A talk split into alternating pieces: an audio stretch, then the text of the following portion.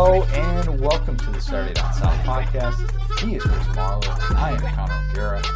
Today is Debates Down South. We've got a very, very special debate to dig into, one that we've wanted to dig into for a while.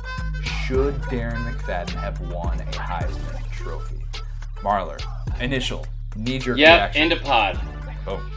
Did you see the New York Times article that was uh, what should- it was like, what should you do to um, what should you do? Or should you go out with coronavirus? And the entire article was just no. That was. Yeah, that it was an sense. opinion piece. Yeah, the entire shortest piece in the history of New York Times. Um, I think so. Yeah, well, and we'll get into it obviously. And it's it's a hard.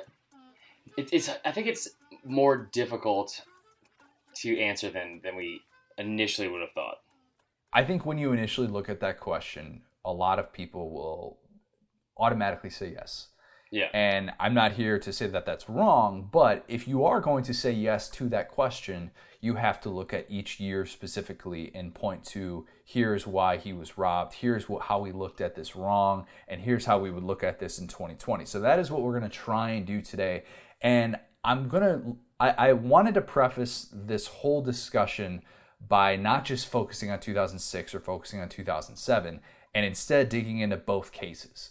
So we're going to look at some stuff with Troy Smith when Troy Smith won it over McFadden in 2006, and we're going to look at why Tim Tebow won it over McFadden in 2007. Which, if you ask a certain group of Arkansas fans, they will say, you know, you know, you probably should have just given him both Heisman's. And there's That's a there's, lot. It's a lot. There is an argument to be made for it. So we are going to hopefully get some clarity on this discussion. And for anybody that has just answered that question yes by default over the years, hopefully today will give you more reasons and you know save you some research that you have to do because we already did it for you. So that's the good thing. And uh, you know, honestly, save you the research because what happened to me last night, and I knew it was going to happen. As soon as I started looking up Troy Smith's stats, Oh, you got mad. I got real mad. I got real mad because like, I, I feel like, and, and we'll get into. it- I think the way I'm gonna have to go about this is explaining, mainly to myself, so I can calm down. why, like understanding why he didn't win. Now I don't understand how the margin he lost by. That will never make sense to me. It like Troy Smith is going to be echoed in the same names with or same uh, breath as Joe Burrow in terms of like landslide Heisman victories. Think about that. So is Marcus Mariota as well, which Well, he had an incredible season though. but he was also in one of the greatest Heisman classes of all time, as we talked True. about last week as well. So, yes, I, I think that there are uh, there are some very interesting things that we need to look at with Troy Smith, why the debate was shaped the way that it was. But before we do just that, Marler, you, my friend, had a little bit of success over the weekend. Got a late text from you at what, like eleven thirty last night. Um, some poker success. It looked like. I here's the thing, Connor. I still got it. I still got it. I haven't played since college. I told you it's gonna take a minute just to knock the dust off. Won won my first tournament last night. Also made several final tables. It's been a lot of fun. There's no sports right now. There was ESPN the Ocho uh, yesterday, Mhm. but if you are looking for something fun, entertaining, stock market's down. You know it's not down. But poker skills. Get your poker skills going. Go to betonline.ag today uh, and go play. You can play with me if you want. Um, it's a lot of fun. It's it's the easiest way to deposit, easiest way to cash out. All the above uh, at betonline.ag. They make everything as simple as possible for you. So while we don't have any sports right now, while we're in this kind of lull, go entertain yourself with some internet sports. That's not a thing. That's not a thing at all. That's a thing. That's kind of a thing. True story. I kid you not. 2006, Michigan, Ohio State. The game of the century, it was billed as Michigan, number two team in the country, Ohio State, number one team in the country. A certain Troy Smith, a very prominent figure in this game. I was at a buddy's house playing poker while watching this game. It was on Saturday afternoon. I was playing poker Why were all you not day. watching the game? I was, I was, we were watching the game and playing cards. We were doing what high school seniors do, or high school juniors do. I was a junior at the time. Yeah, that makes sense. Um, but yeah, so I remember watching that game, and I think I was it was a tournament, so I was knocked out early, so I watched a lot more of the game closer as well. And I remember thinking to myself, yeah, Troy Smith just locked up the Heisman. What he just did against Michigan, unbelievable. I remember thinking then, what he did then to me stood out, and to voters, it's set up to be just a landslide, lock it in vote. I don't know the percentage of voters that voted after that game, but remember, Oh, yeah. that game was November 28th. No, Didn't it was November 18th. or yeah, 18th, 18th. My They bad. didn't have That's a bye week say. that season. They didn't have a bye week, and McFadden played in two more games before the Heisman Trophy came out, which is wild to think about. But there were probably so many people that just decided, you know what? I just watched Troy Smith dominate the game of the century. That is my Heisman Trophy winner, and it set up him to win in the the second largest margin of victory ever. It was uh, second since uh, since OJ, or you know most lopsided since OJ. He got 91.6% of the first place votes, which you know was the most until Joe Burrow, of course, broke it this past year. 801 first place votes. McFadden only got 45. Marler, did I just make you really mad by saying all those things? So, like, I'm trying to think of the best way to attack this because I, I was screaming this at the top of my lungs in 2006 as a 20 year old in Milledgeville watching college football, watching the whole season. And admittedly, at the time, I was watching obviously more SEC football. I, I thought. I'm going to tell you why that was probably not the case. And I think this is why Troy Smith won the Heisman. So, that Michigan game I, I'm so frustrated with how this all turned out for a number of reasons. Because you can look at it and be like, well, he had he never lost it. He had a Heisman moment, I guess, against Michigan. We can call that the Heisman moment, I guess, the last game of the He season. was really good that day. Like go back, like the video was, you know, there there are videos on YouTube, of course, of what he did. 316 passing yards, four touchdown passes, 71% passing. Was really good in a one versus two matchup to close the regular season going into Right. the Heisman stuff. And so, and, and the reason why it was such a huge, huge deal, and the reason why it, it made us all think like, oh man, this guy's legit. Like he he's done everything right the entire season. Like like because to his credit, he he had hardly any interceptions. He was like like he was I don't want to say game manager, but he was like a game manager plus. He was, He was- a game manager. 30 to 5 TD to INT ratio pre Heisman. which is great. So, but this this was locked up in September, and the reason why, and this is what like people people get like the SEC crap because like the SEC bias, that you know like Bama especially like they get like the benefit of the doubt like sometimes the rankings and people always want to make these assumptions or those accusations. This is the best example of that ever happening for any team, any conference ever in the Big Ten this season. Ohio State came into the season uh, preseason ranked number one in the AP coaches, Yep. uh, SI, in in uh, what do you call it? Um, ESPN, the magazine, all of it. They played number two Texas on the road in the second game of the, the season. And, and by the way, Troy Smith already had. I, I had never heard Troy Smith until this season. Troy Smith Oh, was he's good the year already. before. Yeah, he, he had like it was like I think it was like the exact same stat line as Joe Burrow. He had like 16 touchdowns and five picks. He actually Anyway. ran the year before. He didn't Right. run as a senior. Yeah. So he comes in. He has the third best odds on the Heisman of anyone in the country, nine to one. And game two is against Texas, number two Texas on the road. They win twenty four to seven, defending national champs. And he has like two hundred sixty nine yards, two touchdowns. Nice. It's pretty much wrapped up. Then he plays two more ranked teams in September, right? Penn State and Iowa. Beats them both. Now, the reason why I say it was wrapped up is because of this. In September, he had five games. They went 5 and 0. They went 3 and 0 against ranked teams and won by 20 points per game. That was the average margin of victory in those games. He had 12 touchdowns and two interceptions in, in those, those five games. College game day was at every single one of those ranked opponents, or uh, those games against ranked opponents. And they had the primetime national ABC game twice.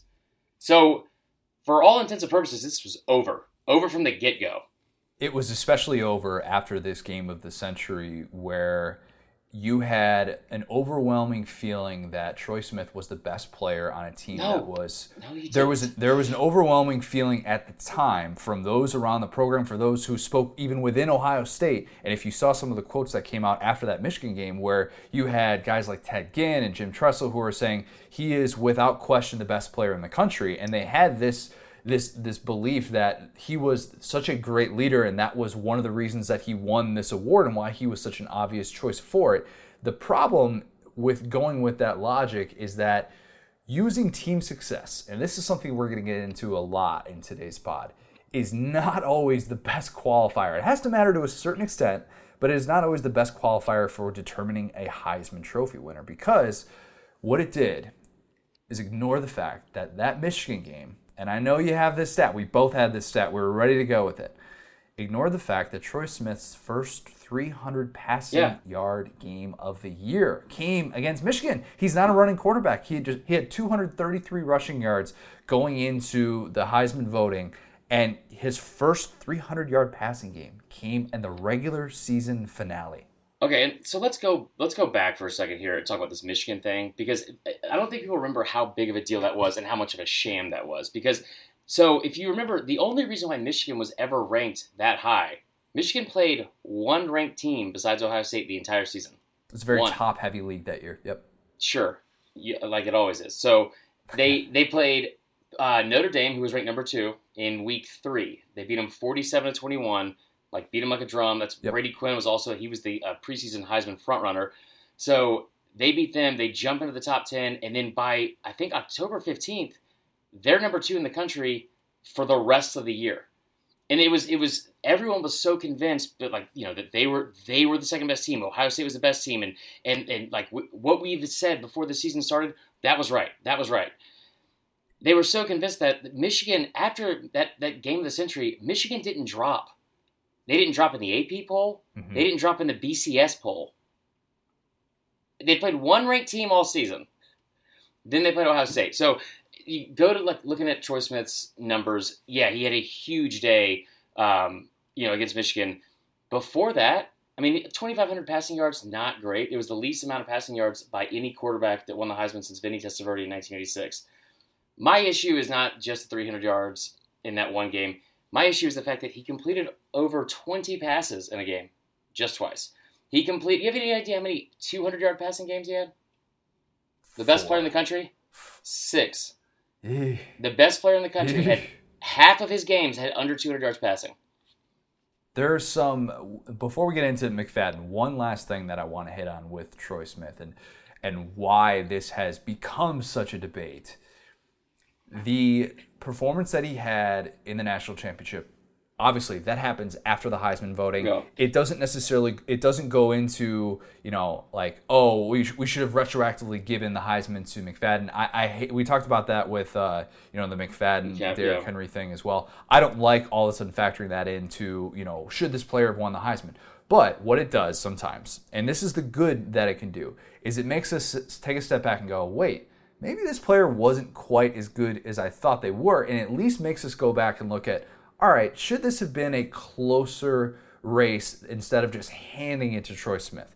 So here's here's what what I think needs to be brought up here because the numbers and how they have aged over the course of time are the biggest thing working against Troy Smith and working in favor of I still disagree. So so ex- explain that. So the reason I disagree with that is because the fact that, and this is what I was harping on all season that year, is the quality of competition he was he was facing was a joke. So he gets with September, and after that Iowa game, so like he plays three teams that are ranked in the in the uh, first month of the season. Again, think about how big of a deal it is for Heisman hype that early on to have College Game Day at all three of those events, to have ABC nationally televised at prime time 8 p.m. for two of those three games, right? Never mind that Iowa ended up going six and seven, was nowhere near being ranked at the end of the year. The four teams they played that were ranked at the time, only two of them were ranked uh, by the end of the season. So they get after that Iowa game, the next six games they play before Michigan, the combined record of the opponents they played was 25 and 47. Right. They were awful. They played no one. They played two two top 50 defenses. Um, they played. I'm sorry, two top 30 defenses. They played no one in the top 20. They played uh, one, uh, I think, scoring defense ranked inside the top 20. That was it. The one thing I'll push back on that and say is when a team beats when a number one team beats the number two team in the country twice, that that is and I'm not saying that's fair necessarily, and that Texas was totally deserving of that, but that does shape perception of that when Texas is Oh, number two at the time and Michigan is number two at the time. So we weren't necessarily questioning Troy Smith saying like, oh, you know, maybe Ohio State just kind of skated by and they, they really had this No, they, of they didn't skate by. They, they dominated teams all season long. My point is that the people around them, like their wins, that we'd be like, oh man, like they killed Michigan, or they beat Michigan. Michigan wasn't that good. Like, why did we think Michigan was good? And on top, so again with the Troy Smith stuff, Ohio State was a dominant team that year. They were a fantastic team. top five defense in the country as well, good rushing attack, very good They- things working outside of Troy Smith. Yeah. Right. They had two receivers off that team drafted in the first round. and another drafted in the fifth. So off just from his weapons he's throwing to, he has two first rounders. I, I that's what's working against him. Here's what's working for Darren McFadden. Because this year in which he is a he is a sophomore, and keep in mind this is before the SEC had this run of seven straight national titles from 2006 to 2012. This year that McFadden has as a sophomore, where at the time of Heisman voting, 1,809 yards from scrimmage, 14 rushing touchdowns. Those numbers have aged so much better over the course of time. He had 1,588 rushing yards that year at the time of the Heisman voting. How many running backs this past year ran for that amount of yards at the time of the Heisman voting? Seven, but only four came from Power Five. How many running backs in college football this past year had 14 rushing touchdowns at the time of the Heisman voting? 18, but only eight came from Power Five. Meanwhile, you look at Troy Smith.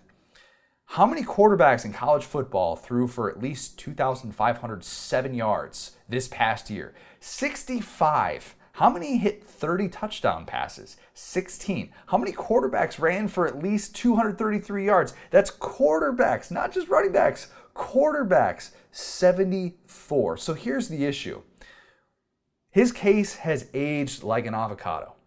It's horrible. It has gotten it has gotten bad because of the way that the game has changed. It has it has definitely helped Darren McFadden historically to look back now. When you look back on his numbers, when I first got to this job in 2015 and I was doing some stuff, you know, when I was doing all the stuff on our Big Ten site, Saturday Tradition, and I'm breaking down like whether or not Connor Cook and Christian Hackenberg have a chance to repeat a year like Troy Smith had. And I start looking at Troy Smith's numbers and I'm like, oh my gosh, why did he win so lopsidedly? Because it right. didn't feel that egregious at the time. He wasn't in, even at the time though, he wasn't in the top five in any major statistical category for quarterbacks in that 2006 season. What was he in completion percentage? Like seventh?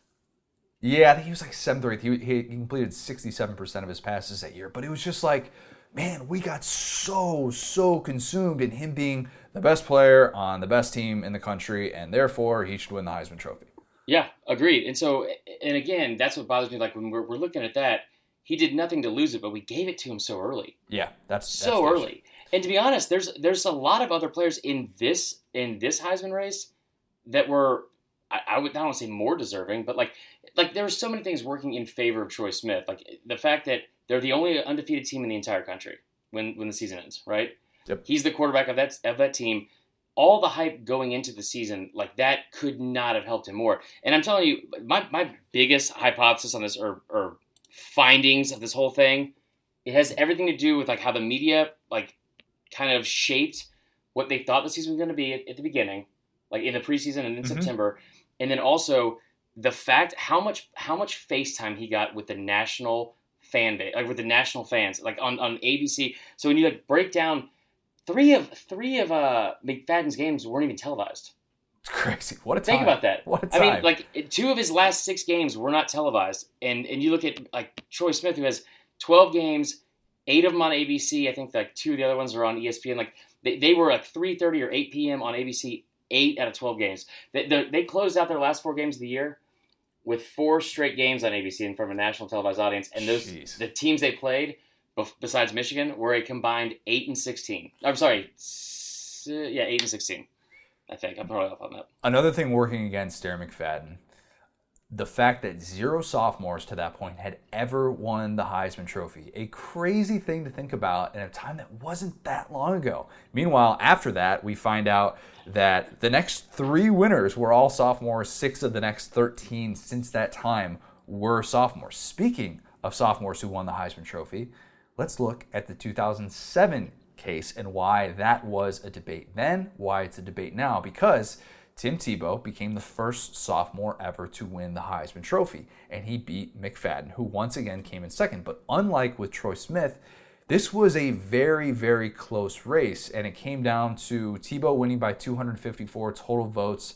But if you combine the first and second place votes, Tebow at 691 compared to 646 for McFadden. A really, really interesting debate that I think it's surprising to see that this one was so much closer than what we saw play out with McFadden and Troy Smith.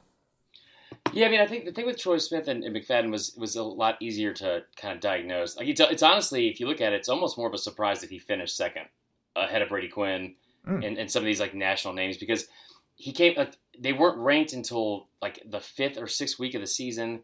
Nobody was paying attention to Arkansas, I, and nobody really like in the rankings, like in like you know they, they only had one game on uh, on CBS that year from uh, the CBS game of the week. They had one game at three thirty on Saturday. They they the were on- LSU game, right? no, that was on Friday at two thirty. So they they also they beat Auburn, who was ranked number two in the country at the time. Even that was a twelve o'clock start.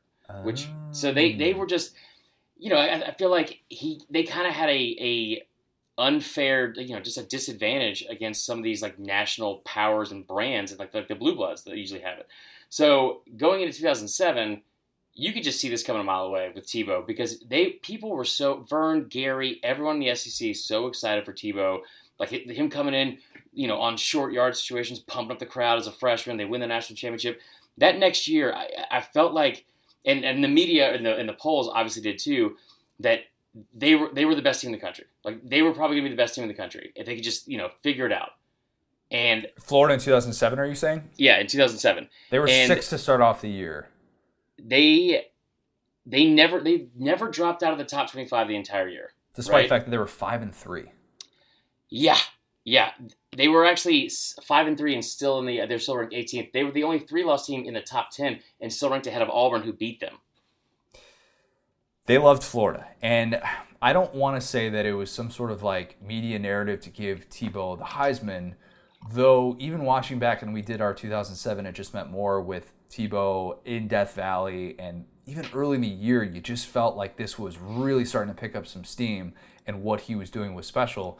Yeah. The finish that he had to the year made his case for him. And why this was such a fascinating debate at the time, Tebow hits this, and I think why it's still a fascinating debate, in these two things have aged really well. Tebow hits the 50 touchdown mark. He joined the 2020 club. Most rushing touchdowns ever by you know by a, an SEC player, I believe it was, not just an SEC quarterback. Um, Pre Heisman, all that stuff. And then meanwhile, McFadden actually had more than 2,000 yards from scrimmage and 20 touchdowns, which was something that even Herschel Walker, I know Herschel only had 11 games and, and McFadden had 12, even Herschel didn't even do. Like this, the the year that he had was even better than what he did in 2006. And so, you know, McFadden was the guy who came in, you know, on the cover of Sports Illustrated, and he was he was pegged from by Sports Illustrated as the number one overall pick in the following year's draft, and that was kind of the expectation that he was the man. I mean, he was the runner-up for the Heisman for Troy Smith, and there are a lot of people that are like, "Whoa, this this kid is going to be really really special."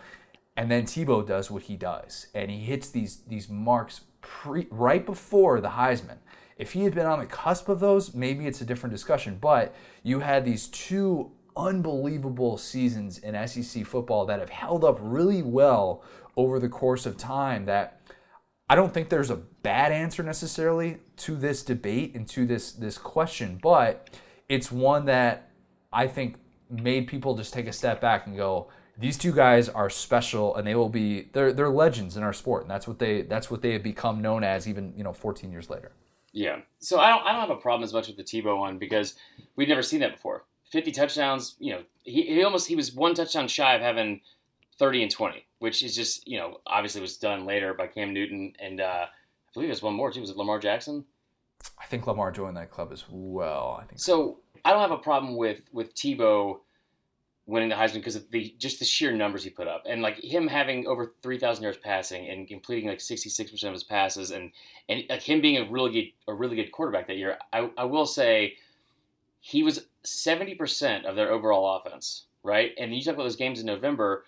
The one frustration I would have is he was able to really pour it on late, and like that South Carolina game, it felt like to weak me competition too that's Yeah. that's the other thing none of them ranked. Like it, it made me feel like watching the South Carolina game. It, it just seemed like, and that's that is in my opinion, that's the day that entire like that entire Heisman was won, and for a lot of reasons. So, but like the fact that he put he had seven touchdowns. So he had five rushing touchdowns. None of them were more than five yards out. Okay, like his 22 rushing yard uh, touchdowns he had at the time of voting, 16 of them were five yards or less. Right, so it was just I, it felt it felt like they were trying to score and score and score and score to get him a Heisman to like salvage something from the season because you come in with all this preseason hype and then you lose three games. It that's what it seemed like to me. Tebow in those last four games, when Florida wins four games in a row to end the year, kind of salvaged the five and three start that they had against unranked teams, as, as I mentioned. Tebow had 21 total touchdowns and 1,460 yards from scrimmage. I mean, just absurd. Like average that out over over a, a, the course of a 13 or even a 14 game season, and we're talking about just a truly legendary season. Obviously, competition yeah. has to be factored into that, but McFadden still ends up having this incredible closing note that he didn't get the year before. The year before, we mentioned with Troy Smith, you know, his final two regular season games that he had before the Heisman, in between that stretch of the game of the century and the Heisman voting. McFadden's team, you know, Arkansas lost both of those games, and so he was penalized against top against top ten teams. Exactly. And, and, you know who else lost too is Brady Quinn from Notre Dame. They, they lost to Southern Cal, so it's like they get to they're in the clubhouse early. They get to just sit there and chill for like the next two weeks. And oh, by the way, Darren McFadden has to go play uh, two teams that were ranked in the top six in the country in scoring defense and total defense. LSU and Florida. In 2007, it's a totally different story because McFadden has what what I think a lot of people would consider the best moment of his career. This game in Death Valley, awesome. At number one LSU, 240 yards from scrimmage, four touchdowns, one of which came passing out of the Wild Hog. I mean, just an incredible, incredible performance. And we're going to dig into this a little bit more later with some stuff that Archie Manning said. But has this game and this great closing argument where it felt like the, the award was Tebow's before. And then all of a sudden after, people are like, wait a minute, wait a minute, wait a minute. We need to be looking at this closer because what this kid just did and the variety of ways that he beat number one LSU, something that Tebow didn't do that year. Yeah. It was unbelievable. And it was the type of upset that kind of made you think this kid is not an everyday college running back. And everybody considering everybody that thinks he's just another run of the mill guy is, you know, overlooking his skills and what he really brings to the table. It's also bringing the fact that uh, they never had a quarterback complete over 14 passes. Casey Dick, man. The 2006 season, their their their quarterbacks averaged 11 completions a game. It was the eighth worst, or yeah, the eighth worst in the entire country. So he's kind of doing it all on his own. But this was this was almost like the exact opposite of what happened. Like where where Troy Smith won it 2006 in September.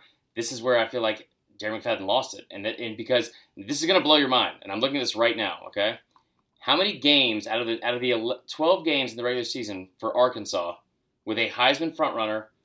They were ranked to start the season. How many games do you think they had on TV? Oh. In the SEC. Keep in mind, the SEC has seven teams that are ranked in the top 25 for five straight weeks out of the season that year. This is seven years before the SEC network became a thing. So I'm going to guess five games on national TV. So he, they did not have one, two, three, four, five, six of their games weren't televised that season. Wow. Think about that. And and and also three of the last six weren't televised. McFadden at the time should have been known by everybody. We'll get to it in a little bit about why he might not have been known by as many uh, that, that oh should have gosh. known who he was. The way that this argument has aged, though, I think if you compare McFadden to other Heisman Trophy winners in the 21st century, it's it stacks up really, really well. So, yards from scrimmage and touchdowns at the time of Heisman voting. Reggie Bush, 2,041 rush or yards from scrimmage, 17 touchdowns. Mark Ingram, 1864 yards from scrimmage, 18 touchdowns. Derrick Henry, 2,083 yards from scrimmage and 23 touchdowns. McFadden, 2012 yards from scrimmage and 20 touchdowns. If you just average out Henry, Ingram, and Bush, which were, those were the three running backs who won the Heisman in the 21st century, that's an average of 1996 with 19.33 touchdowns. Basically, right exactly what McFadden is. It feels like McFadden should be part of that group, and it's weird to think that he didn't win the Heisman with that group. So, in the exact same way, the reason why I don't think he won the high, the, the one reason I could, I guess, understand why he didn't win the Heisman the year before is because 1,588 rushing yards is still a good season, 5.9 yards per carry. But not as that, good as what he did the following year, yeah.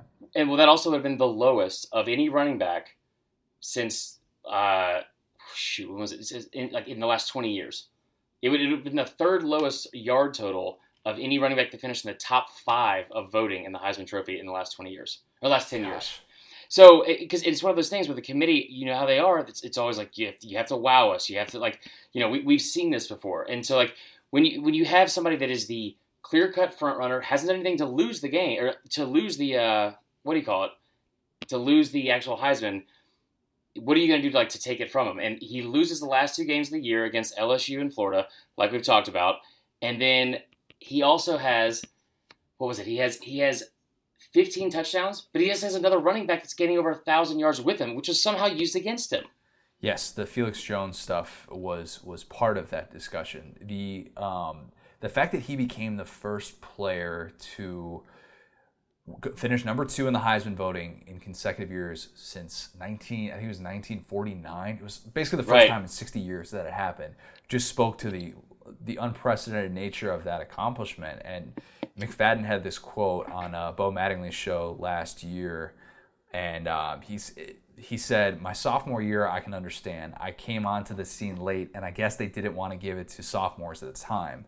When my junior year came around, this isn't to take anything away from what Tebow did because he had a heck of a year and did a great job. He definitely deserved it, but I felt like I should have won the Heisman that year also. So McFadden is also of the belief that yeah, he probably should have had two Heisman's. See, I just I just thought that with Tebow doing what Tebow did was unprecedented. I mean, exactly. having 50 touchdowns like so I get it that season. And, and what what I meant to say earlier was it's the opposite of Troy Smith because they're ranked going into the season. All of a sudden they they start and they're down, they're one and two. I think they they were two and two in their first four games, and they dropped out of the uh, the top twenty five after week two, and they didn't return until the final week of the season after they beat LSU. So, like you're talking about seven teams in the same conference are ranked in the top twenty five for five straight weeks in in like the thick of October and November, and Arkansas is not. So I get why maybe he was kind of like lost in the mix that year because he comes out of the gates and goes Uh, like five straight games, like 120 something yards, and then you know he's he's doing things to teams that like no one else is doing. You look at like the 2006 season, especially USC, Auburn, Florida, LSU. Those are all teams that that allowed I think less than less than eight touchdowns on the season, and and a third of them were to Arkansas and Darren McFadden. So the following year, when they're just kind of off the radar, they're not playing any games, and you look at the other side, and it's not fair to say it, but you know, Florida is they had five games on CBS at 3:30 national kickoff. They had uh, or national televised. They had eight of the 12 weeks of the season. They they were in the top 10, even though they had three losses. Let's dig into this more about what people were saying at the time. Let's start in 2006 because that created one of the all-time cold take bad sound bites that you swear by. And I, I, I went looking for this quote and I wanted to find it so badly. I could not wait for the idea of sharing this quote with you but I could not ultimately find it just because I don't think the ESPN archives necessarily go back to all this. This is pre-Twitter era, all that stuff. If it was on Twitter, it definitely would have been somebody would have documented it in some way, shape, or form. But Marler, tell us what Mr. Tony Kornheiser said in 2006 about Darren McFadden. So I'll never forget how just like over the top this outburst I had about like I knew what I was watching with Darren McFadden, and if you're gonna give the Heisman in one of those seasons even though his numbers aren't that great, and like I just said, they don't really match up well. They're the third fewest rushing yards, whatever, of a of top five finalists and like for a running back in the Heisman. Troy Smith did nothing to wow us. He just did nothing to wow us. Darren McFadden threw for touchdowns. He threw for three touchdowns. He actually actually had a better completion percentage than Tebow against LSU both years. but the year before, when it small sample size, but yeah. And if you if yeah, it's true. If you look at like you know if you did like any deep dives trying to find like what people were talking about then or, or talking about like the projections midway through the season of what who was going to win the Heisman at the end of the year, you almost never hear anything about Darren McFadden, especially in 2006. And I remember watching PT or yeah around the horn no PTI PTI there you PTI, go.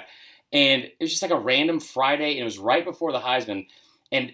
I was just a staunch believer that Darren McFadden should have won the Heisman, or at least gotten more attention. You know, he deserved to have at least more attention about it. And Mike Wilbon, as they're signing off, goes to Kornheiser he's like, Who you got in the Heisman this weekend? McFadden or Troy Smith? And he goes, Oh, I don't even know who Darren McFadden is. I don't even know who McFadden is.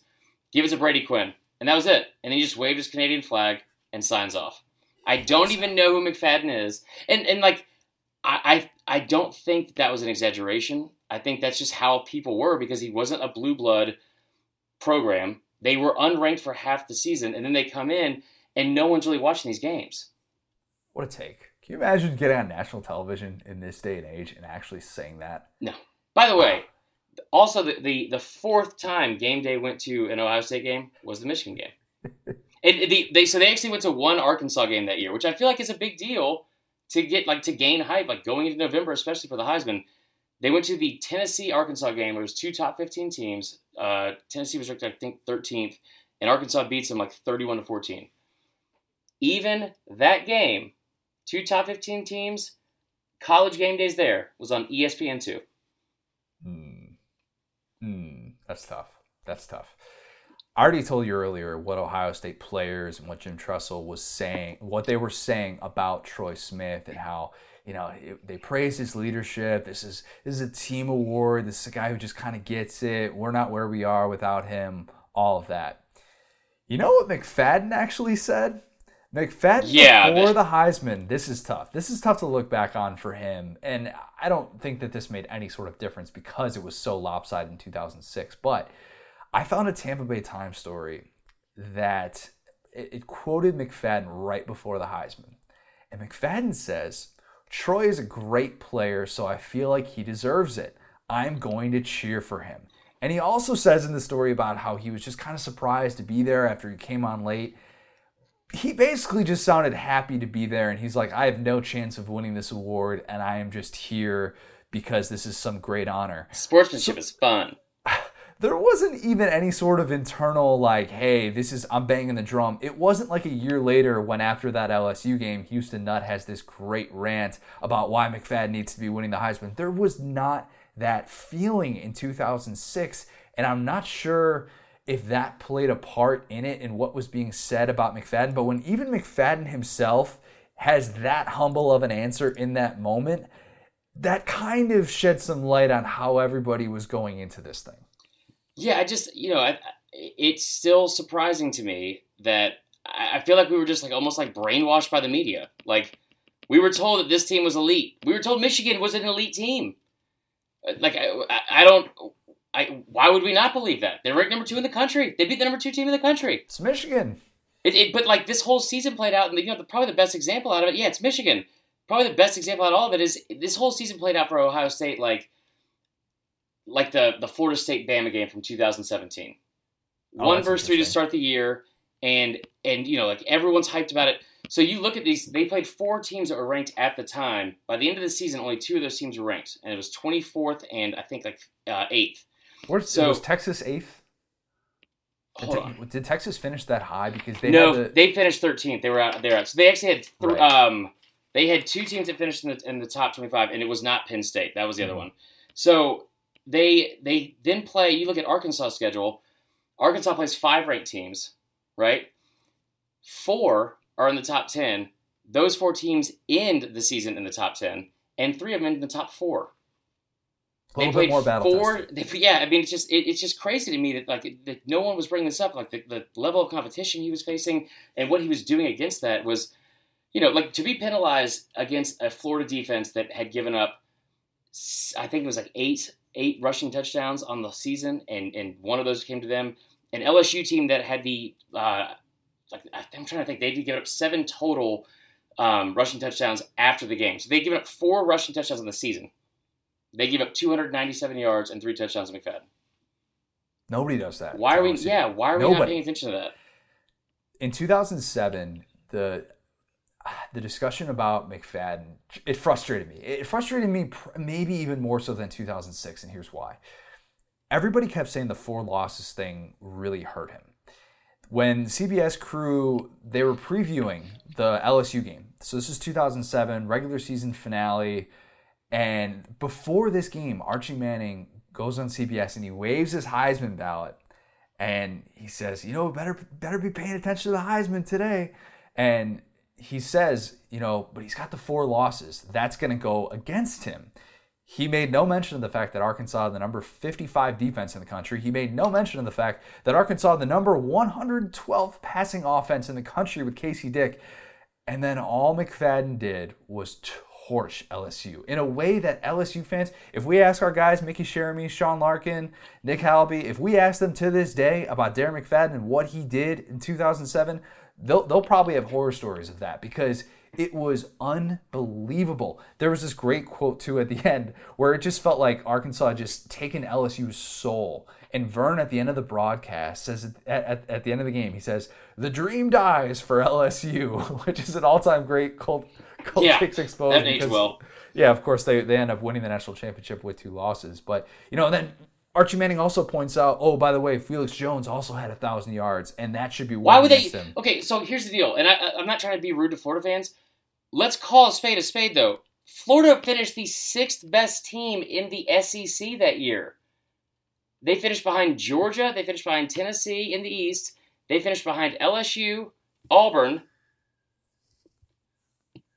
and uh, no, they Tebow. Tebow had three losses. That's that's the, the and they were all to really good teams. Like you, Yes. you lose at LSU, who wins the national championship. You lose to a Georgia team that I still say was the best team at the end of that season. And then who was the last one to? the last one that Florida Was to Auburn for the second year in a row. Right, right. I, I just I, I get it, but it's like some teams are given the benefit of the doubt and some teams aren't. And, and I I guess like you know like maybe I should be start, starting to be like more cognizant of when people say about Bama because when you when you have a team that gives they never dropped. they they're in the top ten for eight of the twelve or eight of the twelve weeks of the season. For for what you like they they finished the season ranked ahead of Auburn like you you lost to Auburn. It was winning the national championship the year before that definitely played a part in this belief that Florida was going to figure it out. And because Tebow was doing what he was doing, that's what people knew. And as often comes with lazy voting, is hey, who's recognizable on that team? I mean- how do you feel about the quarterback situation? It does sort of shape perception. I'm not saying that that's that that's fair, but that that unfortunately the way that it played out that year looked like reality. So just think about this, if you will. Like if, if you're like, especially with today's like the way we watch and consume college football now. Okay, Darren McFadden. This is his season. A- After the first two losses I told you about, right? They they they go one and two to start the year. After those two losses, so they they have North Texas not on TV.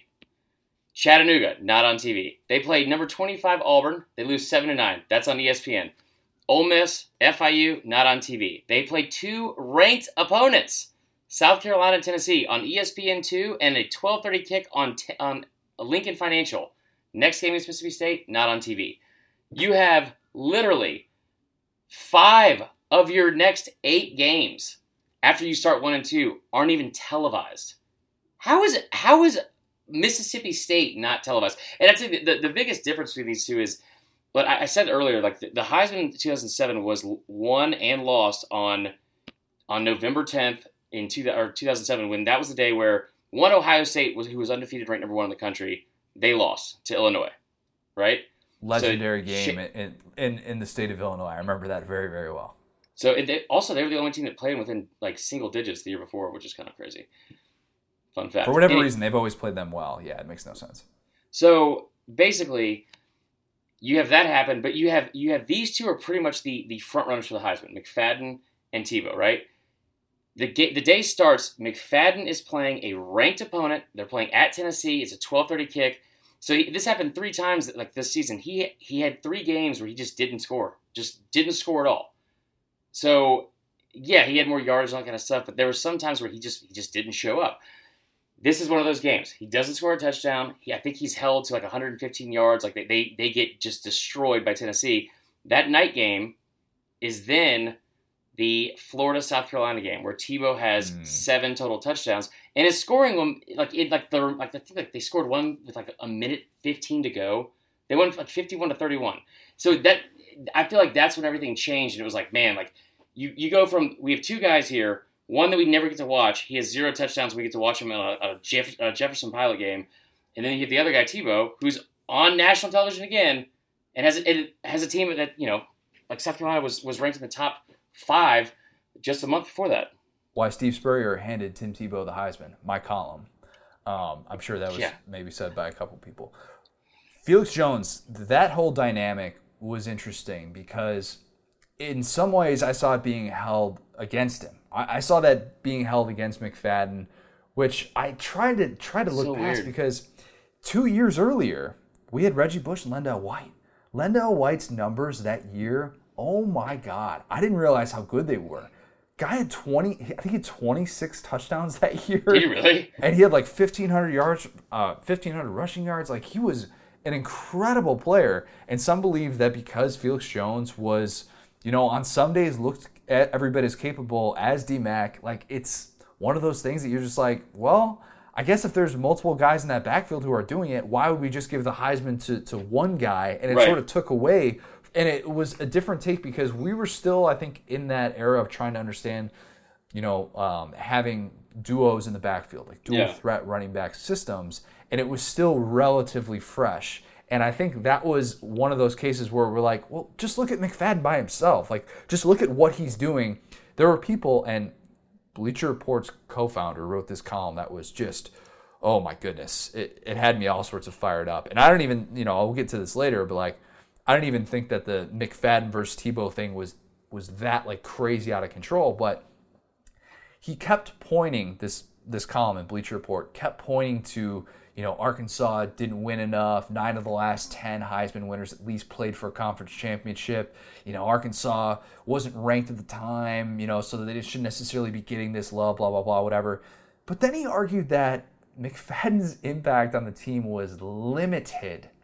Keep in mind, Darren McFadden, at the time of the Heisman voting in 2007, had 351 total touches. Imagine saying that guy was limited in that offense. That is ridiculous. Yeah, I'm just mad all over again. I, I mean, oh. like it just it, well, it- like because there's so many different things like that that are that were just missed, and I think uh, you know like you look- this this I think maybe maybe this was like the last truly old school Heisman voting when it when you look at it and from a standpoint of like This is a great point, yeah. the 60s and 70s and like in like 80s even like you had these teams where not really the 80s because that shifted. Did you know that Ty Detmer threw 27 interceptions? How the hell Well, did he win the Heisman? Look at quarterbacks numbers pre 1990 and your your jaw will hit the floor. Terry Bradshaw, go search his college stats right now and you will never Oh, think yeah. of Terry Bradshaw the same way again. Well, it's like Lee. Corso last, last year or like last season was like Roger Staubach's the best quarterback I've ever seen. It was like he won the Heisman, had 1,300 yards passing. But I mean, so back then you didn't have a lot of TV broadcasting. You didn't know who was great. Like you, you were told from the paper, from like radio, from like wherever you got your news from, which was a lot of like like pretty like centralized. I feel like in like bigger cities, not necessarily in the South, but like that's where you would see like if, if you're watching if you have three games on a day notre dame is one of them usc is one of them ohio state michigan there's a reason why programs like that have so many more heismans than, than teams in the south not saying it's unfair or whatever just like that's just the way it is this was eh, so surprising to me because it's like hold on they were they, they were like just because he had the ohio state helmet on right like that, I feel like even Tebow, just because we already knew that we already thought Tebow was gonna be great. He played a, a team that won the national championship the year before, and like we've made excuses for him all year, like to be in the top ten. Dude, he McFadden had 324 yards rushing against South Carolina. 324. You know how many touchdowns he had though? One. He completed a pass in five of his last six games that season. McFadden could throw. He could actually throw pretty well. I just I, I don't understand like like the, the 2006 season especially when you when you talk about how he has three touchdowns passing, he has one receiving touchdown, 15 or I'm sorry, 14 rushing touchdowns at the time of the actual uh, voting, and then also has a kick return for a touchdown. It's like what else can he do? Seriously, yeah, that's that's the amazing thing because we've seen a jack of all trades win the Heisman before, and we've seen even you know a guy like Desmond Howard win the Heisman Trophy, even though he wasn't necessarily as involved as a quarterback.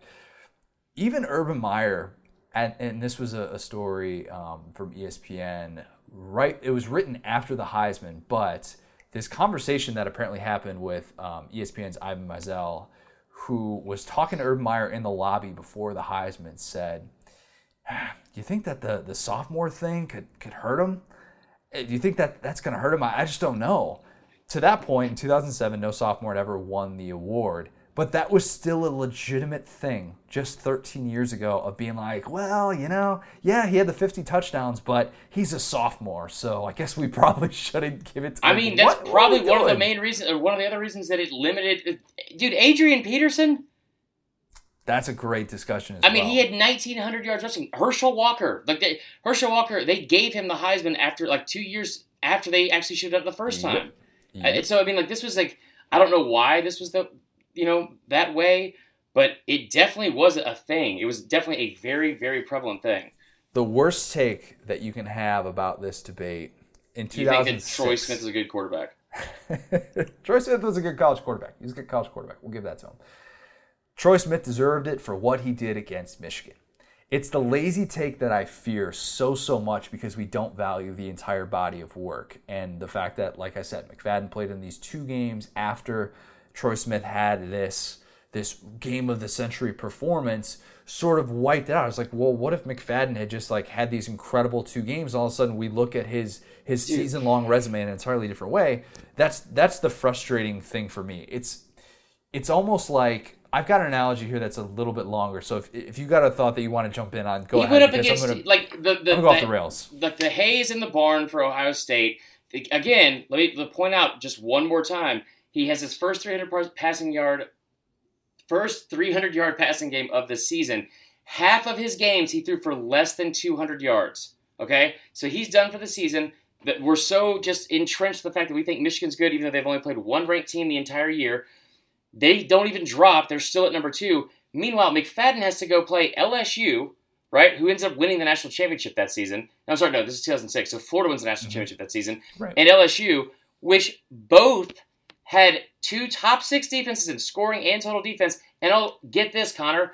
They also allowed three total teams to rush for over 100 yards against them. Three. And guess who also did? Not not McFadden, but Arkansas did. So there was also like Troy Smith having the one other game he had against the top 20 defense before the Michigan game was against Penn State. And he was awful that day. I mean, 12 of 22 passing, 115 yards, touchdown, two interceptions, three rushes for 18 yards. Oh, by the way, Ohio State had two pick sixes in the fourth quarter to put that game away, and Antonio Pittman had 124 yards and a touchdown. Nobody really makes mention mention of that. Meanwhile, McFadden against top 20 defenses, uh, USC, uh, Auburn, LSU, Florida. He was hurt against Average. USC. Right. Okay. So hurt was- against USC. He had the toe injury, you know, at Right. the nightclub, all that stuff that happened beginning of the year. It makes But- more sense to take that one out, I feel like. Yeah, but he still, even with that in there, averaged 126 yards from scrimmage in those four games. Those are the four toughest games Yeah. in terms of defenses that he was going to face. This is what this felt like to me. If you were of the opinion that Troy Smith deserved it for what he did against Michigan, it's almost, and I've been listening to some true, some true crime podcasts, so maybe that's kind of why I'm The thinking. this. Australian guy? No, oh no, I haven't gotten into that one. Crime Junkies is the one that I, Okay. I and I like Serial too, but season one definitely way more than season two. That's a different discussion for a different time. This is like when the cops think they had they, the cops walk into a, a murder investigation, and it's a woman is murdered, and there's a There's a been divorce- a murder. there's been a murder. There's a divorced husband, and he is, you know, apparently the the breakup didn't go too well. He's still frustrated about it. This. They find they find the woman there dead, and the police are like, "Well, where are we gonna go? This is our, our default our default answer." They, they're like, "Yeah, exactly." They find out that the divorce the divorced husband doesn't have any sort of alibi. He is awkward when they interrogate him. He's he's very like kind of like on edge, not really knowing what to do. And they the police make the decision, all right, we've got our guy. We've got the guy that's gonna take that that is gonna put this investigation to bed. They don't have a murder weapon for him. They don't have any sort of DNA at the scene. So. And they just decide, I totally stick with me on this. And they just decide, you know what? If we open up this investigation and have to start from scratch, that's going to Yeah. be really, really difficult. sprinkle some crack on them. And I feel like that's how the Heisman, that's how the Heisman voters treated Troy Smith. Troy Smith was their default, easy, open and shut case to look at. Yeah. But they didn't look at it Just close trap enough. it, Rodriguez. It's case closed. Meanwhile, Darren McFadden was actually the person who snuck into the woman's house and killed. No, I'm, I'm not going to go that far. But I that's mean- that's what it felt like when you looked at this, and it was just like laziness at a level that makes you frustrated to look at from the outside, even as like somebody like myself Yeah. who has no rooting interest in this whatsoever. Well, it, it, again, like it has to make you kind of cognizant of like where you're, you know, how we consume stuff, how we like, like try to understand and process things and how we analyze them for ourselves because and I think it's a little bit easier now because we have so much content we have we're, we're able to see every single game I mean like geez you can watch Arkansas Portland State right now on demand if you want to I don't know why you would but you could Different so times, yeah. yeah it's like I mean like, to look back then and, and kind of see like you know like uh, the third party of this it's not even being like mentioned but I think it's also a a pretty big deal just in terms of like the example I laid out earlier of like being on TV and being at the forefront of people. Like like the fact like think about this. Arkansas played USC that year, the first game of the season. Didn't go well. No, it did not go well. Um, I think there's like a 7:45 like ESPN or ESPN two game, right? So Notre Dame, who Notre Dame always gets every possible break imaginable, they have the, the biggest national fan base. I get it. So 11 of their 12 games overall were nationally televised. 11 of 12, and nine or seven contract, of yeah. seven of them on NBC. And you know, like, and you know that year especially, they're playing teams like Stanford, UCLA, which which are down, but also like they're national brands. So they also get on CBS uh, in the thick of October, by the way, like right in the middle of SEC season because they played like they played at Navy, right? Mm-hmm. So that's that's eight. They also had three games on ABC, and all three of them, Connor, were in prime time. They played an unranked Georgia Tech team. They played a Michigan State team that was unranked, and then someone else. I think it was Michigan. And it's just like those kind of brands that get the benefit of the doubt. In like, I guess like they're kind of prioritized, and I think that they're also kind of made out to be like the players there are better. They, they, like Darren McFadden was not as important, and and That's- what an that's fair. incredible season that like a lot of people missed out on because of like just being caught up in like, well, you know, Notre Dame's got got UCLA this weekend. So it was easier, I think, and this is the worst take that you can have about the 2007 race. It was easier for voters to look at Arkansas with the four losses and scoreboard watch a little bit mm-hmm. and just say, you know what? He's got those four losses. There's got to be some sort of a cutoff point. Apparently, the cutoff point is just three losses because Tebow Yeah. obviously had three losses and, and won. But the, the the take of his 2007 losses made him undeserving of the Heisman is ridiculous when obviously he and Tebow were separated by one game and then Arkansas actually you know beat LSU as opposed to Florida losing by LSU in terms of common opponents they had seven la- that year and Florida was plus one on Arkansas I don't take that for what it is but like we've seen running backs on non-national championship teams win the Heisman Ricky Williams won the Heisman with Wait, that 28 eight and three. Texas yeah with that eight and three Texas team my, my point being It's also like, a national not- brand though. yeah, yeah. It's not a, it's not something that necessarily can like if you lose X amount of games as a running back, you, you're just you can't win the award. You know, we've also seen I, even I Barry I think that's Sanders. Well, Barry Sanders, Ron Dayne both had multiple losses. You know, national championship Right. was gone, and they still were able to win the award. So what you're saying then But is they also okay. two. Yeah, go ahead. if you if you have four losses as a running back, then why did like just don't even have anybody vote for you? you should That's what I'm saying at all. What, what I'm saying is, like the, the bar they set for running backs is totally different than they set for quarterbacks. And, Agreed. And like it- you know, back in the day, for whatever reason, like running backs actually they seem to be the ones that won the Heisman way more than quarterbacks. Probably because their numbers back then when they ran the ball more were a little bit you know a little bit more skewed or, or you know I guess Yeah, it's a much different game back yeah then, for sure. So you look at you look at like like I wrote I wrote down the actual. This is what the actual Heisman Heisman winners, uh, Heisman running back winners since Barry Sanders. These are their numbers uh, in comparison to Darren McFadden's that year. Barry Sanders had 2,628 rushing yards, which is just absolutely stupid. I don't know how Yep. that's possible. Absolutely 30 deserved it. 37 touchdowns. Rashaan Salaam, okay, from Colorado. So that's not a brand. That's not like a, like a, a huge brand name. They had he had over 2,000 yards rushing and 24 touchdowns. Eddie George from Ohio State, obviously a huge brand. 1,927 yards, 24 touchdowns. Ricky Williams, 2,124 yards, 27 touchdowns. Ron Dayne, 2,034 yards, 20 touchdowns. You look at the other people that like, you know, look at somebody like LaDainian Tomlinson who had over 2,100 yards. Uh, Damien Anderson from from Air, uh, Northwestern. Those are both guys that had over 2,000 yards and over 20, 20 touchdowns and finished fourth or fifth. So I, I do think that you are penalized. You have to either do something just so above and beyond surprising and that, that wows the, the committee, or you're not going to get anything. Like you're not going to win as a as a. Like, it's it's crazy to think that like what he did and he scored in four different ways where he was able to like receiving touchdowns, passing touchdowns, kick returns, all that. You're telling me that that wasn't as impressive as somebody throwing for 2,500 yards and and completing 66% of his passes. Why? Yeah, I I don't know. And, and, in those four losses, by the way, in case you were wondering, McFadden averaged 144 yards from scrimmage. Meanwhile, Arkansas's passing attack, that woeful passing attack, averaged 148.5 passing yards, 5.7 yards per attempt. It might like you can't pin that on McFadden. It's just it's the nature of the position though that we tend to think, okay, if you're not going to be as control as a quarterback is, then you need to do things that really blow us away, and that's that became kind of the the default, uh, unfortunately. So, all right, we we know where you stand on, on both of these. So, yeah. are you okay with with kind of we'll move past this and we'll kind of dig into some other stuff. We'll have a chance to revisit the, no. the argument when we get. Tebow should have won the, the year he won, and McFadden should have won in 2006. Exactly. So, the thing that I didn't know slash forgot about until researching this, the sophomore is not winning the Heisman thing. I I kind of forgot how recent that was. And I remember that, you know, you see the headline Tebow becomes first sophomore ever to win the Heisman Trophy.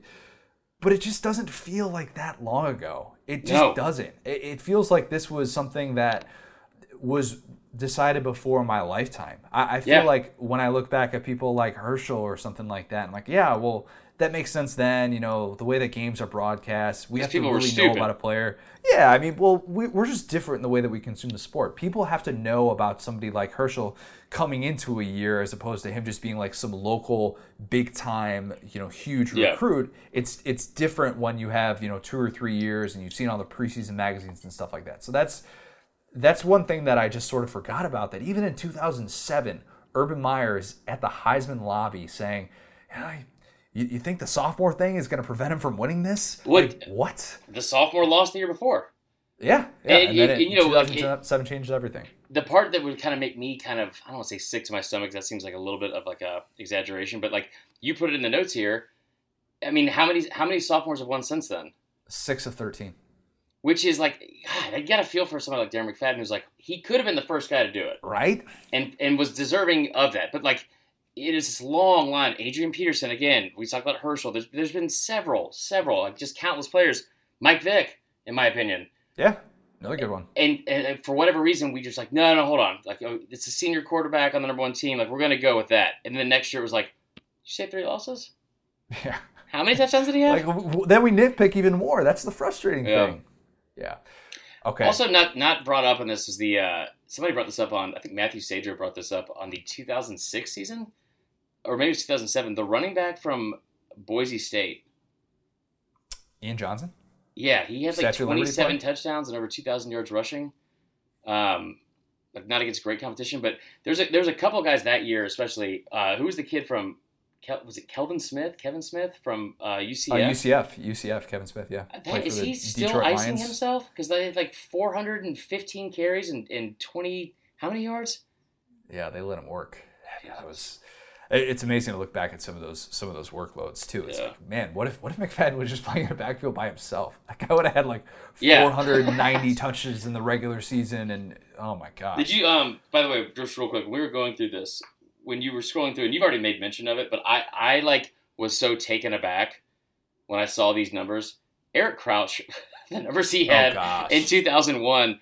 What were we thinking as a country to allow that to happen? I was gonna say it last week. Um, that Eric Crouch was should be part of the running backs to win the Heisman Trophy because he wasn't yeah. a quarterback. That's what we know. He definitely wasn't a quarterback. Um, speaking of guys who were you know versatile and would be willing to play different positions, McFadden and his use in the Wild Hog, I kind of forgot that that was Gus's baby. This is gonna sound first weird. Season. Yeah, first season he goes from this legendary Arkansas high school coach to being the offensive coordinator there, and that's like he really takes pride in doing that. And that sort of took the sport by storm. Obviously, I, I, remember the Wild Hog really, really well, but I kind of forgot that that was like, oh, this is Gus's coming out party. Is he's there, and he wasn't there in 2007. He left for Tulsa, but um, just a, an offense that, yes, looking back, a little bit gimmicky. It was kind of a fad, and defenses eventually caught up to it. But I, I still think in the right context, like with a guy who can actually, who's willing to throw like McFadden was, it, it's fun. It's, it was really fun they had that, that was a fun team to watch in those those two years because he they had a lot of talent. They had a lot of talent, like not just Felix Jones and McFadden, but like you know someone like Peyton Hillis, Damian Williams. I mean, they, they signed the the a five star receiver, running back. I'm sorry, a receiver. I guess it was a fullback technically, and then quarterback that year um, when they brought Gus on. It just that oh, man. So by now, I think people kind of know where I where I stand on this. I made that pretty much clear. For the second week in a row, we actually agree on um, on where we stand on these debates. 2006. I was so worried. 2006 at the time, I, I really did. As a 16 year old kid who didn't, you know, dig into this stuff in the way that I do now because I'm, i get paid to do it now, um, I, I, really thought Troy Smith was the unquestioned Heisman Trophy winner. And looking back, even in 2015, when I came on board to start a Big Ten site for our company, I was like, ugh, that was probably the wrong choice. We, we should have looked at this a little bit differently. But yeah. um, I think that so 2006, that case is obvious. I've, I've made that repeatedly. Yes, I, I think that a sophomore could have definitely won the Heisman that year. I think we fell in love with Troy Smith a little bit too much because of all the you factors did. that he had. Yeah, I, I along with the 91% of the voters. That who, that is the that's the most egregious part still to this day. It really is. Like maybe if he had won 51 to 49, you know, in terms of percentages, we're talking about this differently. But well, you look at some of the other like I looked through some of the other winners and like what their total percentage was, and it was it was scary to me how much more talented these other people were right than him and it was like what were we doing 2007 I, I went back and forth a lot i really really did there were there were points doing this research and i spent all day friday i texted you i think at four o'clock on friday afternoon i was like i just spent the last seven hours doing research for this because I wanted to make sure that I came up with an educated opinion on, on 2007. Yeah. I didn't just say, oh, but it's Tebow, we should automatically give it to him. I ultimately decided that it would it would pay me, it really would, but I would give this slight edge to Tebow. And yeah. it has to do with the 50 touchdown thing, unbelievably impressive.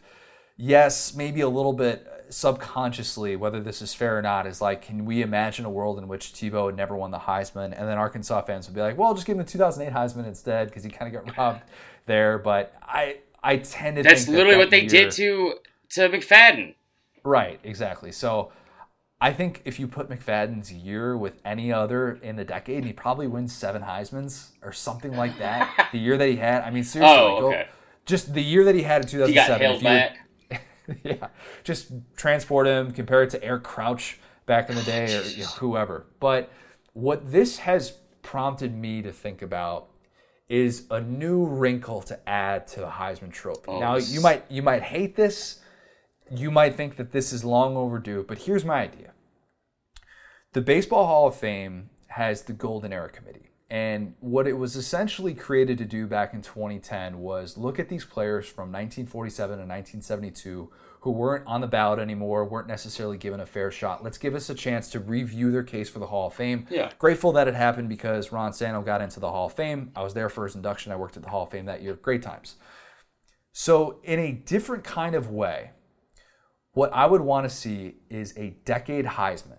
Now, hear me out on this.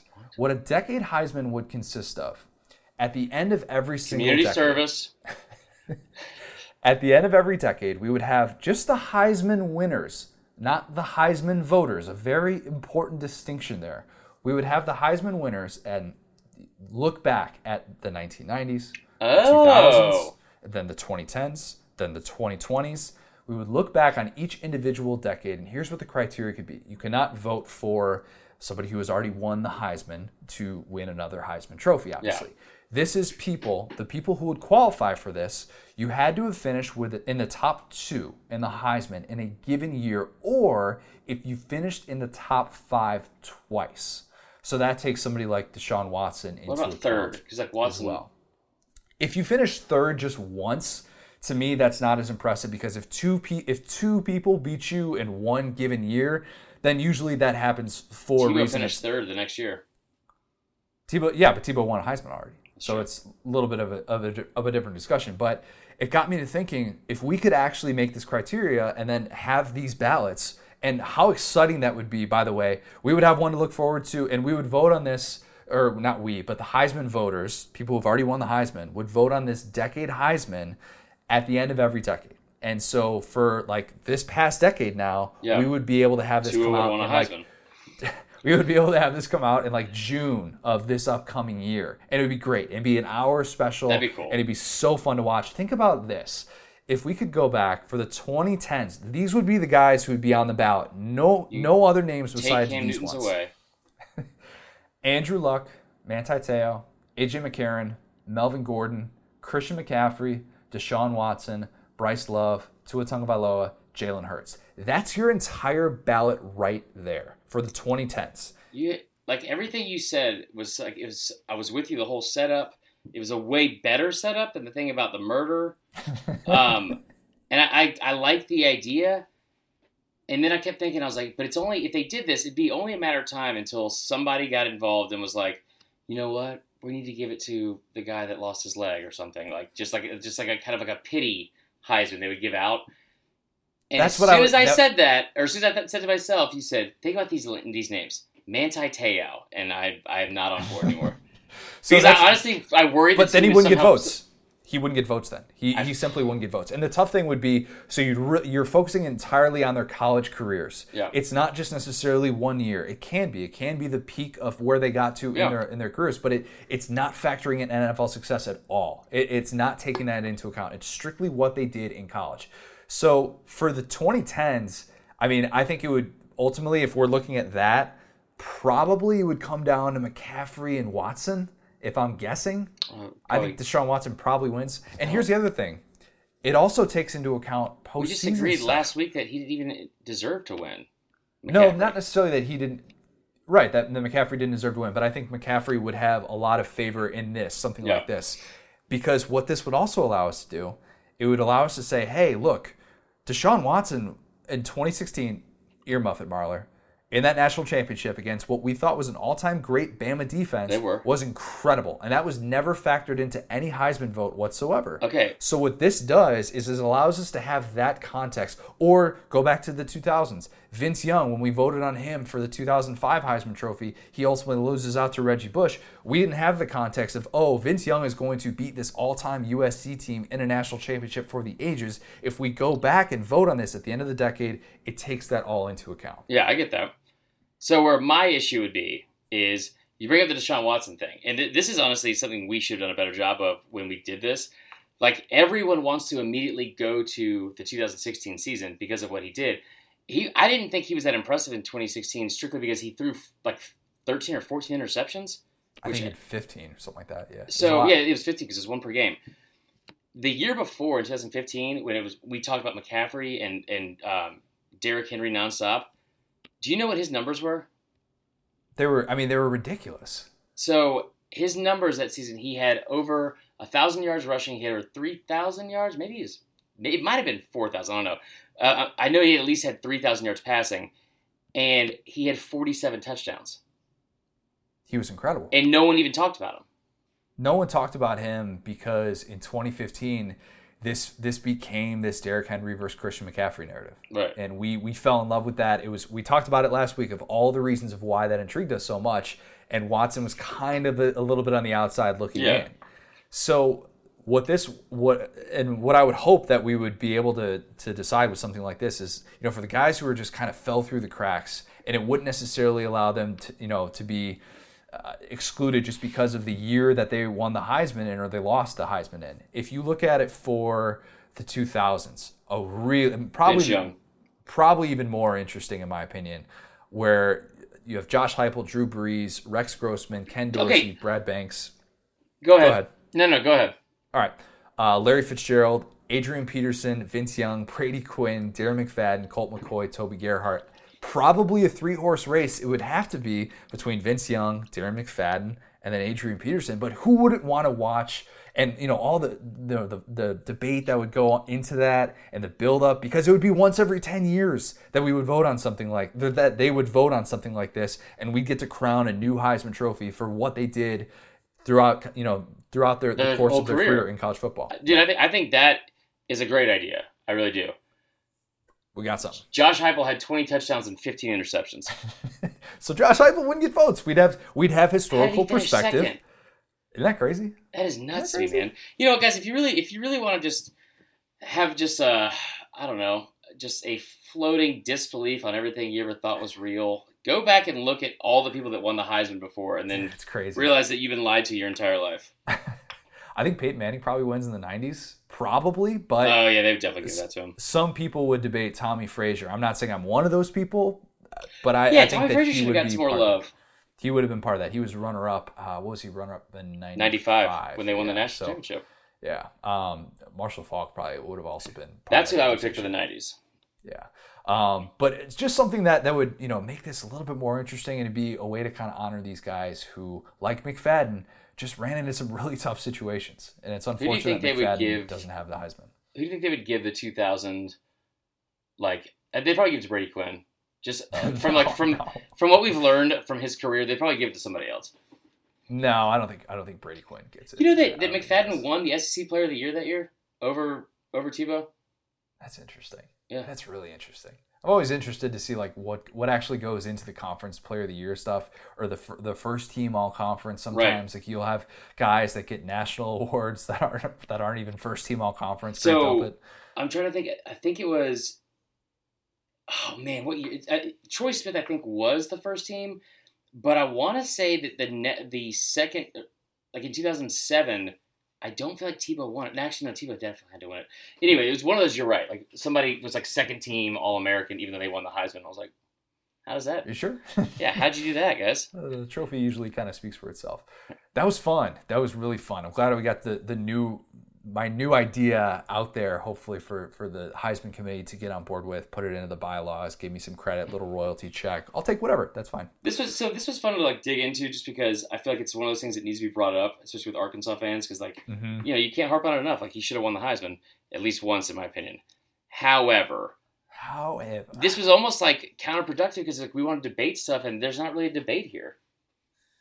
So let's find something that we can really dig into as like a me versus you type of debate because you're right. These first two debates, and I and I wanted to look at these because I think these are debates historically, not necessarily debates between Connor and Marler. Right. So for the next one, that's what we'll do. We're gonna find something that we're gonna go Stephen A. Max Kellerman or Stephen A. Skip Bayless, however you want to remember it, and we'll we'll discuss it that way, and we'll just Perfect. go blow for blow. It's gonna be awesome. Who's the goat? MJ versus LeBron. Oh my God. Join we'll us in on Wednesday. We're going to talk about the Lakers and Cowboys. Wednesday, we have it just meant more. Marler, What are we doing? we're doing 2015 Ole Miss and Auburn. Oh, You know, you know what I'm excited though. I'm excited because we haven't gotten to do this yet, and I haven't since I've been a part of this job. I haven't had a reason to look at this person more in depth. That what's that was a bad way to say that. I'm excited to read and learn more about Swag Kelly. Let's just say that. oh my God. Let's say that. And if you're not, then I mean, I mean, I, I know enough about Swag Kelly. I I I'm very much looking forward to those rabbit holes. One of the first days I started with this company, I remember just hearing nonstop Swag Kelly, Swag Kelly. Did you see the rap video that he put out? Swag Kelly. It's gonna be great. It's gonna be fun. It's gonna be something. It'll be something. Hopefully everybody's enjoying these three podcasts a week. I know we certainly are. It is a bit more work, but it's work that we're we are glad to do, and we are, we hope that you are consuming all of these. Hopefully you enjoyed our office character power rankings that we did the other day. We're gonna have some great questions for fourth and wrong. Maybe Oh, a yeah. new a new little twist at the beginning of fourth and wrong. If I can talk you into it, we'll see. Casual Friday, man. Yeah, for Casual Friday, we're gonna hopefully have uh, have something in the beginning uh, a little bit different than what we did last week, but we've got a lot more content this week. So much more content this week. Ugh, I'm already tired. By the way, I, th- I, I I forgot to mention this earlier. Lou Holtz apparently was not on board with Darren McFadden winning the 2007 Heisman. Neither was Mark May. That's why Houston For- like- was so. I meant to ask you about that earlier, and I'm just remembering that. Why now. was he That's so sad. Um, because let's see, he's late to the party on everything. He went to. He was. He coached at. Arkansas. Uh, that's true. That's true. Lou Holtz should have been. Mark May is the one that you're like, okay, of course that guy was in touch. when it this, but- McFadden could could have won both Heisman's. Just ask any Arkansas fan. He should have won at least one. He Yeah. definitely should have won There you go. at least one. All right. Mark May, Lou Holtz, Houston Nutt, Jim Russell. It might mean too much. Talk to you guys soon.